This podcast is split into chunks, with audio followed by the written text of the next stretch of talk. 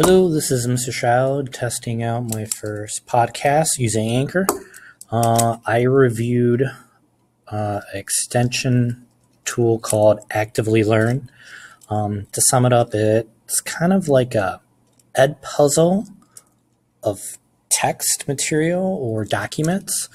Um, so you can do kind of like class reading, closed reading of text and documents. You can search their library, you can upload.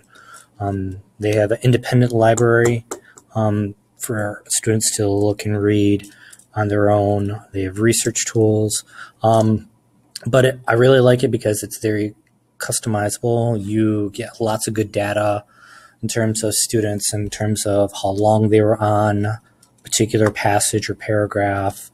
Um, they can personalize, they can highlight, they can define, they can have it spoken out if they're stuck. Um, it just seems like a really good tool, and I envision me using it uh, when I do Socratic Circles w- with my eighth graders, that this would be a good tool for to annotate and to analyze before you have the Socratic Circle. This is a good way to organize your thoughts and notes and write opening questions, core questions, closing questions before you actually have um, the Socratic Circle dialogue conversation. Um, But it's a tool that I actually think I will try to incorporate also into one of my lesson plans for the unit that we uh, are making for this class. So, cool tool. Excited to try it out. Thanks for listening. D F T B A.